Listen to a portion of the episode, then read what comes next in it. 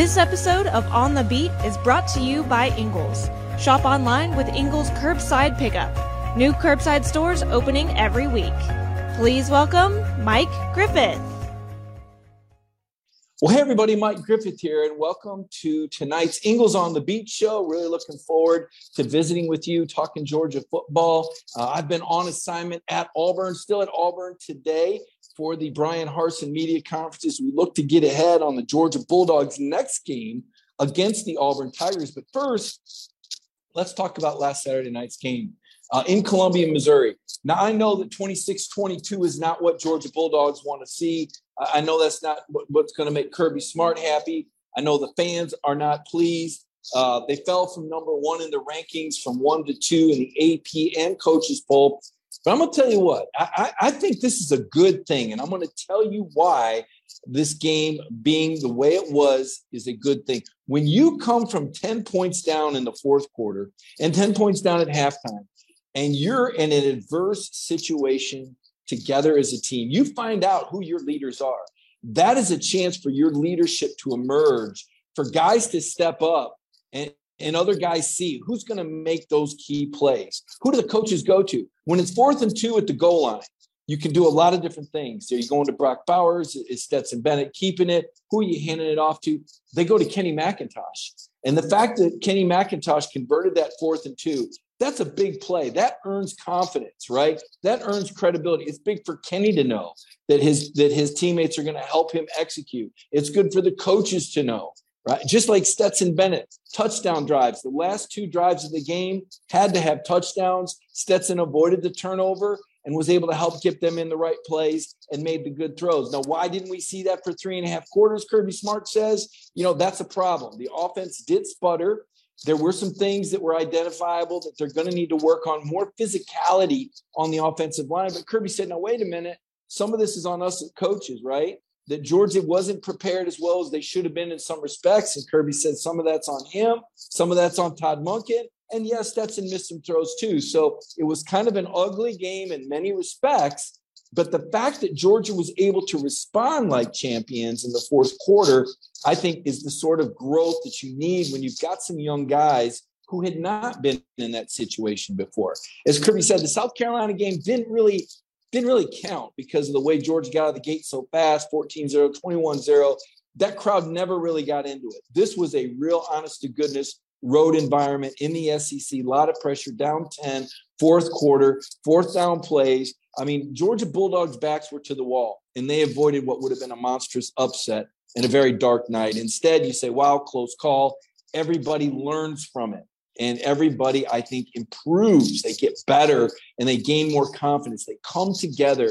You know one of the things from uh, the, the military training i had you know those adverse situations that they put us in during our training is what gave us the confidence to think that we would be able to carry this out uh, you know under different circumstances. And certainly in football like anything else the more times you've done something the more confidence that you gain in yourself and the people around you that you need to work with to be successful. So, in a lot of ways, you saw a young and inexperienced team in, in many respects grow up right before your eyes. They will have more confidence, more preparedness if they face that situation again. So, that was the positive, that was the silver lining. Now, there's some injury concerns. Okay, Jalen Carter, the preseason All American uh, with the MCL. Some people thought it was a chop block, but Kirby said, you know, a lot of programs use that sort of blocking. Uh, he talked to the officials about it. The officials made their call. Uh, but here nor there, Jalen had been playing with a foot and an ankle, and now the MCL. Kirby says probably out one, two weeks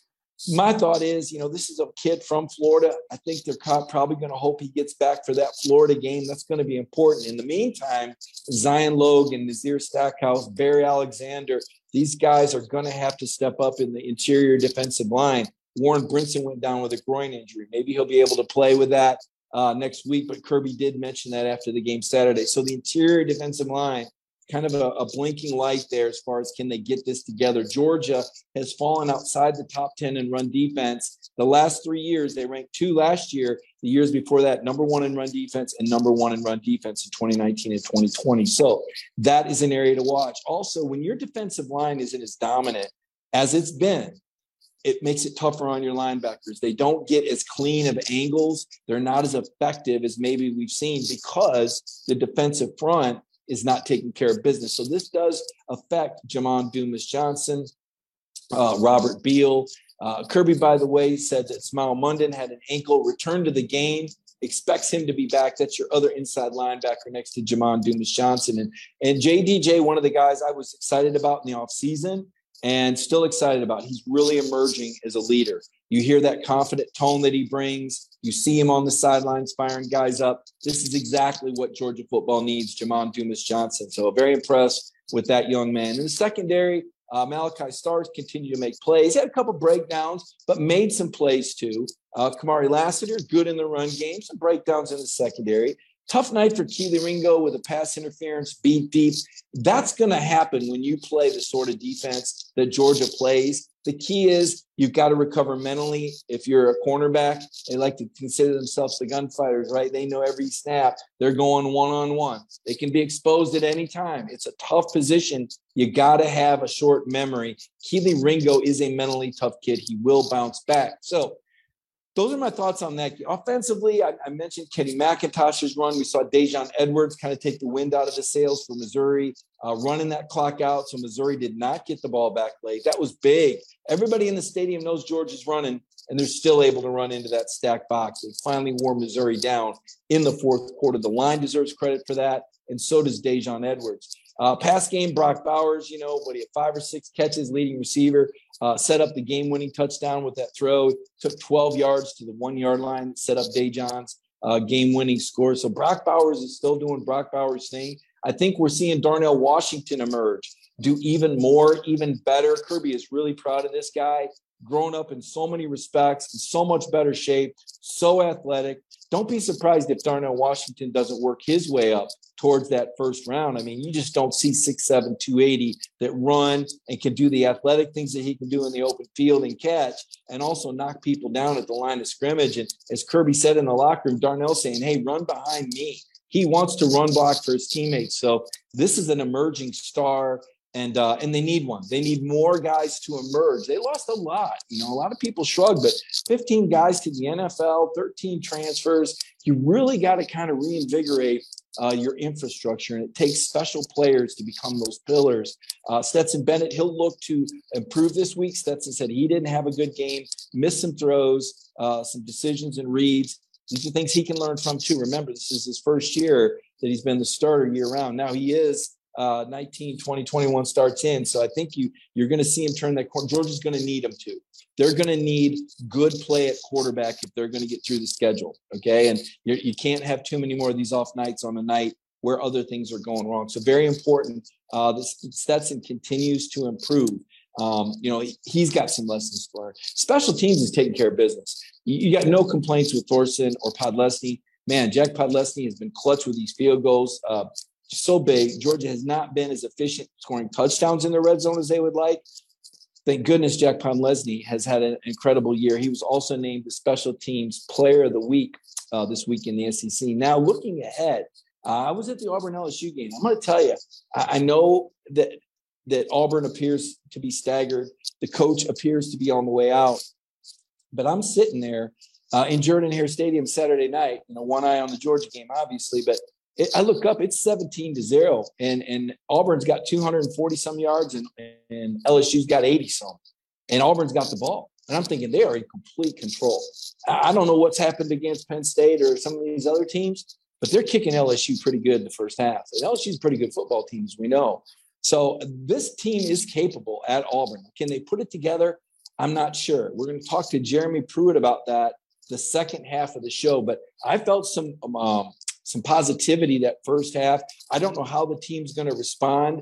Coming to Georgia is the road team in front of a sold out crowd with a national television audience. I don't know what all what uh, Auburn's going to do. I have a pretty good idea what Georgia's going to do based on having covered this team five years now, uh, knowing how confident uh, Kirby Smart is in his team, uh, having seen how resilient Stetson Bennett is, uh, knowing what kind of talent you've got on defense. I, I, think you're in for a whale of a football game. Going to be interesting. The separation Saturday, uh, LSU Tennessee. This is a big game.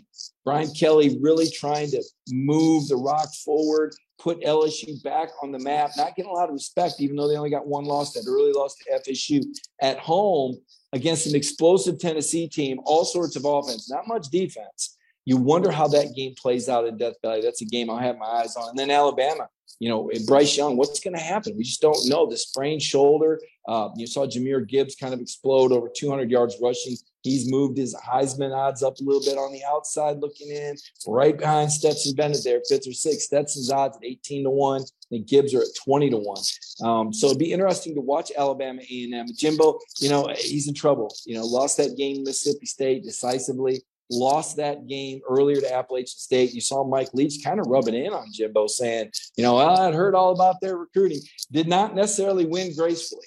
But but Mike Leach is his own man. He does whatever he wants. But he kind of took a, a shot there at Jimbo Fisher and A and M. I thought that was very interesting uh, that Leach chose to put that out there. It shows you the sentiment of the league, the animosity that exists between these schools on the recruiting trail. Uh, this is a very competitive league. Nobody ever, uh, as uh, you know, coaches say, you never apologize for winning these road games. You never apologize for taking care of business because everybody, it's week to week to week. Uh, is the SEC uh, going to produce the national champion this year? I, I think the odds would still suggest that with Alabama and Georgia. But I do think we got to keep an eye on Ohio State. That program is getting better and better and better, and they have a much easier path to the college football playoff. I mean, part of the reason why Alabama and Georgia is so hard, they play in the SEC where it's so doggone physical every week. I mean, we're sitting here thinking Missouri is one of the worst teams in the league, but on a given night at home under the lights, they can give you all sorts of trouble. I just don't think that depth exists in the Big Ten or anywhere else. And I think that's the flip side of being an SEC program. Yes, a lot of kids come because they want to play against the best and improve their chances for being drafted. Absolutely. But the flip side is these games are so doggone physical and competitive that there is more attrition and it's harder to manage your roster and keep guys healthy. I mean, you want to give a guy a rest, you can't afford to do it it's going to get tougher and tougher and tougher for the Georgia Bulldogs. I expect Auburn to put up a good fight, as I did Missouri. But once again, this is a game the Bulldogs should win, in my estimation. Kirby Smart uh, understands what he's doing with this program. I think he's got a great football staff. Uh, looking forward to this game this Saturday at 3:30 p.m. Also, News Today Vanderbilt game at 3:30 start. So uh, a comfortable window for the Georgia Bulldogs. Certainly a big television window. Now, second half of the show, going to bring Jeremy Pruitt back, former SEC head coach, championship coordinator, and a guy that can provide a perspective on Kirby Smart in the league like no one else. And the Georgia Bulldogs. You know, you got to remember he spent a couple years in Athens. He gets it. He understands what's going on at Georgia as well as the SEC, as well as anyone. So I hope you guys enjoy second segment of the show with Jeremy Pruitt. Right now, I want to take a moment to recognize our sponsor, Ingles. Every week, they bring the show to you. Um, Ingles was there for us certainly during the pandemic. We talk about it every week. This is one of those times in history and our lifetime that we're never going to forget how we got through it, who was there for us. Ingles was there for us. Ingles continues to be there for you. Let's take this moment now and recognize our sponsor, Ingles. It's in our hearts to feel for there's been ups and downs, turnarounds, good days and some bad. But we stand together for worse and for better. We'll always have your back with open arms, heart to heart, hand in hand. Community strong.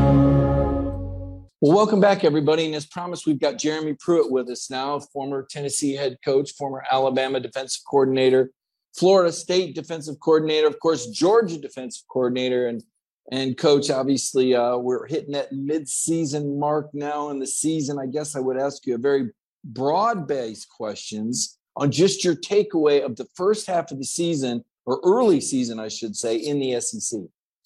Well, you're right, Mike. We're getting to that point where injuries start to mount a little bit. Got, teams are getting banged up, so you start to see the depth of uh, different teams. Um, some teams have more depth than others, and uh, there's a lot of luck that goes into this too. You know, you can have a lot of depth at certain positions, but the one position maybe you don't have a lot of depth, you get somebody hurt, and it can it can be devastating for your team. Well, let's start out with a team that had a very noticeable, uh, impactful injury. Bryce Young goes down uh, for Alabama against Arkansas. We saw the tide kind of shift the game plan a little bit, not wanting to put the ball in the air. You've been there before. You lose a quarterback middle of the game. Tell me, how did Alabama escape that game after losing Bryce Young early? And what does that mean for the rest of the season now that Bama showed that they're still dangerous even without Bryce Young? Well, you know that that score was 28 to 0. Bryce Young goes out. It's 28 to 23 and Alabama's got a third and 15 and Arkansas has got a great call. They've got them covered. They've got a spy on the quarterback and then the athleticism of uh, the quarterback at Alabama. He takes the ball 77 yards uh, and kind of broke Arkansas's back there. Alabama gets a stop. They punt the football. Uh, a couple of plays later, uh, Jahmyr Gibbs, 77 yards for, for a touchdown. Now it's back to a three score game. So it, it, it kind of shows you that uh, Alabama's got really good playmakers. You know, at that position at quarterback, they they lose a Heisman Trophy winner, and they've got somebody capable of of um, taking the ball down and running 77 yards against an SEC defense, a good defense. Uh, so, you know, Alabama's got playmakers all over. They've probably got uh, more depth than than most all the teams, maybe outside of Georgia. Uh, so, you know, there there was a few things that showed up. Alabama had a mishap on the punt. They uh, Arkansas recovered an onside kick. So special teams um, is still probably a little bit of an issue there, but um, they found a way to win on the road. You can't apologize for that in the SEC. No, that's right. Alabama number one this week moved ahead of Georgia in the rankings, and it, it really doesn't matter who's one and two as long as these teams keep winning. I guarantee their head coaches uh, don't have a concern. So Bama moves on without Bryce Young. Georgia moving on without their best defensive player, a projected top five pick in Jalen Carter. And really, Jalen hasn't really been completely healthy since that Oregon game. He's been limited by foot, ankle, now an MCL. Kirby says he's out one, two weeks. You know that he wants him back for that Florida game, Jeremy. Uh, what about the way the Bulldogs had to go on the road and win against Missouri? Your thoughts and takeaways from that 22 6 to 22 victory in Columbia Saturday night? Well, I thought poise. That's the first thing that I thought of is uh, tough situation, uh, down 19 to 9, I think, at one point in time. Not a lot of time left in the game. It's easy to panic, uh, but Georgia did what good teams do. Uh, they they they put together uh, one play after another, executing, getting the ball to their playmakers, got stops on defense. And they they found a way to win. So that's a that's to me that's a really big character win in this league, uh, and you've got to have those. Yeah, I remember uh, when we talked earlier this weekend about it. You said, you said, you know, that there's really, you know, games like that give you an opportunity to grow. I think you said last week on the show you find out who you are. What are some of the things you think Kirby Smart learned about his football team, and what is the value? Uh, I know fans are complaining about a close win, but what's the value to a team to pull out a game on the road that you trail by 10 points in the fourth quarter? Well, I think you look at uh, adjustments, uh, coaching adjustments. You know obviously you work all week to put a plan together. You get two and a half quarters in three quarters in. Uh, maybe the plan is not exactly what you you know it's, it's not working as well as you thought. Uh, and being able to to find a way to adjust and i think that says a lot about kirby and his staff uh, to be able to make adjustments as the game goes and the and the players execute it and find a way to win the last 16 minutes of the game one of the games we talked about last week that had a couple challengers, guys, teams with punchers chances, and I think they still have that. Ole Miss in Kentucky, and we saw Ole Miss drive deep late in, or excuse me, Kentucky drive deep late into Ole Miss territory. Couple of opportunities to win that game, and Will Levis turns it over, uh, a turnover on downs. What's the takeaway from Ole Miss and Kentucky moving forward? Well, I, I think um, you know, you look at Kentucky, that's the top games that Kentucky has been winning uh, and finding a way to win these close games. And, um, you know, they they had the mishap there on the punt, uh, giving up a safety, like you said, turning the ball over, missing the field goal, uh, possibly a bad snap in there. So they left some points out there on the board. I thought both teams defensively played really well.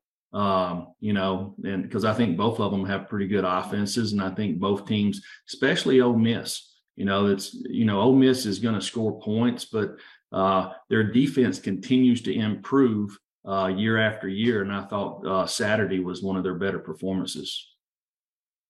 Yeah, no doubt. Ole Miss and Lane Kiffin getting it done with defense a lot, an influx of talent via the transfer portal. A game that I watched, a game that you know you called. You, you thought Auburn was going to win, and I'll tell you what, I was right there with you.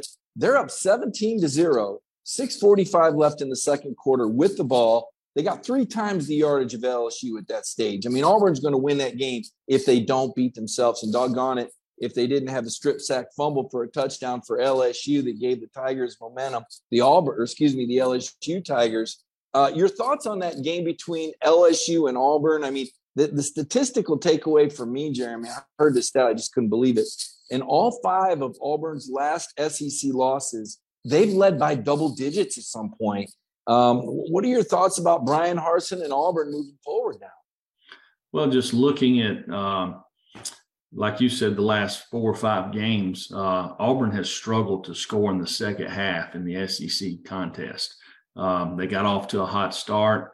Uh, but if you look Saturday, I don't know the exact numbers, but I believe I saw the ball on the ground for Auburn six times on offense and, and threw two interceptions. Uh, just too many ne- negative plays to finish out drives. They had chances to put the game away. Uh, the crowd was into it. It's a tough place to play. The defense was playing well, uh, but they instead of finding a way to win, and that's a lot of times what happens in Jordan Hare at night. Uh, they found a way not to win, uh, which is very uncharacteristic.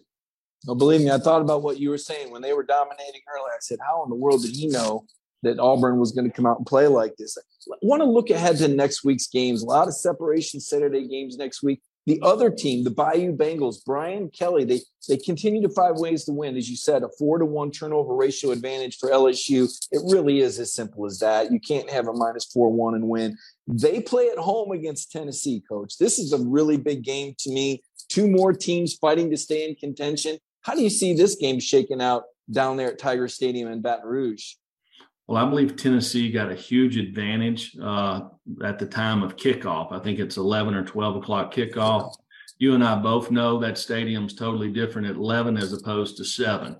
Uh, so that's a huge advantage to Tennessee. Uh, Tennessee practices in the mornings uh, with with Josh Heupel, so I think this is a huge advantage to them uh, going on the road in the SEC. They've been off this week. They've had a chance to maybe get some guys healed up. So I look for Tennessee to dominate this game. I really do. I just don't feel like LSU can score enough points to stay with them. Uh, for for that not to happen, I believe that Tennessee would have to turn the ball over, have several mishaps in special teams. Yeah, it's going to be interesting. That LSU team I saw was not as explosive early on against Auburn as I thought they might want to be. Before we talk about Georgia again, I want to ask you: Texas A&M at Alabama, and, and how about this? Just to let everybody know how crazy the season is. I would have bet my bottom dollar that the game day set would have been set up there in Tuscaloosa for Texas A&M Alabama after all the offseason fireworks. Instead, of, I think it's at TCU at Kansas. So uh, you know, just craziness there. I'm sure Jimbo Fisher is just fine with less attention being on this game, but uh, coach, I got to think this is a really big game for Jimbo Fisher and the Eggs. If they don't win, to at least be competitive. Uh, what are your thoughts about the A&M Alabama game in Tuscaloosa? Well, it's it, you kind of go to that theory we talked about last week when you have three tough games in a row and the third one's on the road. Uh, happened to Texas A&M at, at, Mississippi State last week. So now we've got a fourth one on the road, which is a tough one in the SEC slate, and it's Alabama. Uh, I think Alabama runs away with this one. You know, I don't think we've asked you about it on the show, so I'm going to ask you about the Jimbo Nick thing, and it, it's way over with. It was overblown in the summer. They had a very public verbal exchange. Coach Saban with some some commentary about Texas A&M recruiting and Jimbo firing back. Uh, you know, kind of taking a swipe at Coach Saban's legend. Um, you know, you you've coached with both of these guys. I'm sure you, you've probably seen and heard exchanges like this all the time. There just weren't cameras out there, right? Right. Well, it, eh, listen, in in this league, college football, a lot of people have worked with a lot of people.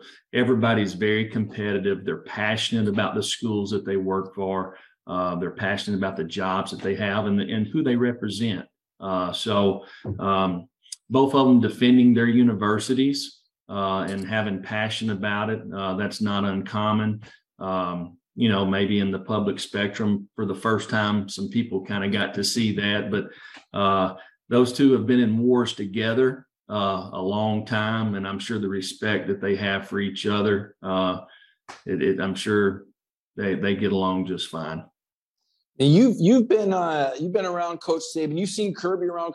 So when you're the assistant coach, and this is a different Nick Saban question, and we see one of those famous famous Saban rants, how does it feel? What do you do? Because because you've been there. We know Kirby's been there. I think most everybody that's coached for Coach Saban. I mean, what is your job as an assistant then when Coach Saban's bringing that sort of fire and passion in your direction? Well, you know, I can't speak for the other guys, but I just know for myself. Uh, I loved working for Nick. Um, you know, everybody's role in the organization's defined. Uh, you can respect that. Uh, you have a job to do that's defined. And the number one thing when you walk in the building is do your job. Uh, and, you know, as a leader of men, uh, if you're not doing your job as a leader of the organization, you have to confront people. If you don't, they're going to continue to make the same mistakes. So, um, like I said, I love working for Coach Saban. Uh, everything was defined, uh, and I and I appreciated his fire and passion uh, for the university that he represented. I got to ask you. You also played for Gene Stallings and were around Alabama then. Are there some similarities? Because we always we always saw you know Coach Stallings uh, you know, wearing his uh, sport coat on the sideline, looking all defined and dig- dignified. I know I was in a few of those practices where I heard a different tone of voice. Uh, was there some similarities there? Yeah, Coach Stallings, he he had a lot of fire about him. Uh, you know, it, it, it's interesting because I kind of look at like Coach Stallings and Coach Richt.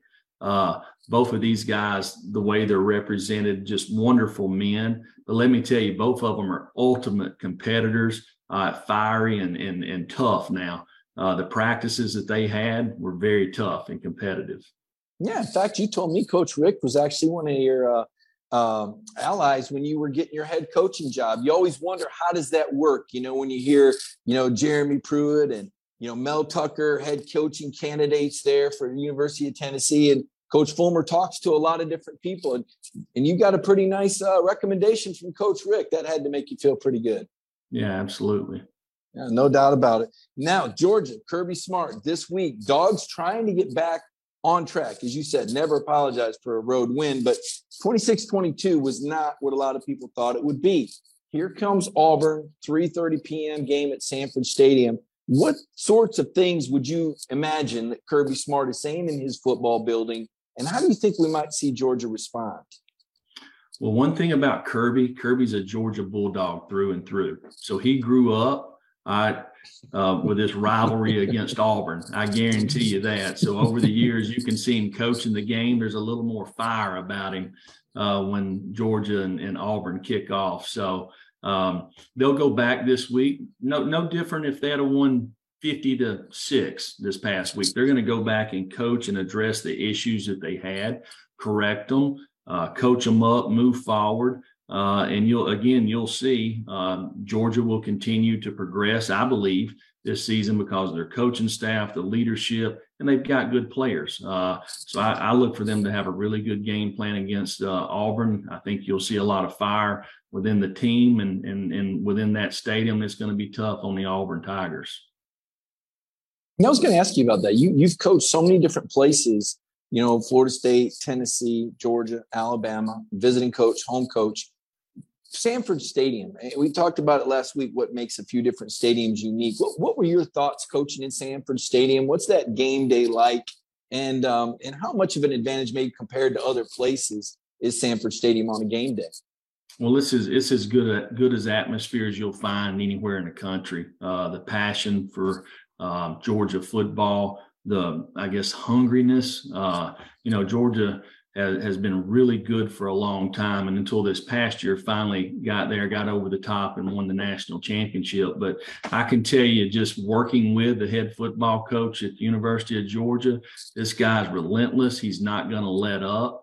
Uh, and and that the the 2021 season's over with. He's looking. He's not looking in the rearview mirror. He's looking straight ahead. So I guarantee you, uh, today in Athens, Georgia, they're going to improve as a football team and they're going to be ready this Saturday. No doubt about it. And you're right, Jeremy. Uh, Coach Smart earlier today saying he was looking for this, looking forward to this game personally, reflecting on when he played. He doesn't do that often, but he made it very clear that a lot of passion for this game. I want to thank Coach Pruitt for joining us. Some great insights into the league games uh, uh around the SEC, into the Georgia Bulldogs, and what we're going to see on Saturday.